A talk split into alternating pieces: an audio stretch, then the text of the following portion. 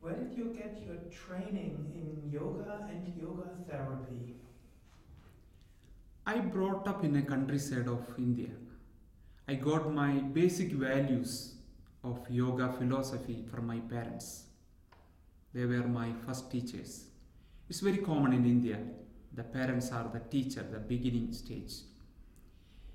Then I studied and lived in Sivananda Ashram, which is established by Swami Vishnudevananda, and SVyasa, the University for Yoga in India, and Divine Life Society, also known as Sivananda Ashram at Rishikesh. Also, I got chance to spend a lot of time with the great teachers like Swami Dayananda, Guru Nitya Chaitanya Yati, Swami Hariomananda, and many other teachers.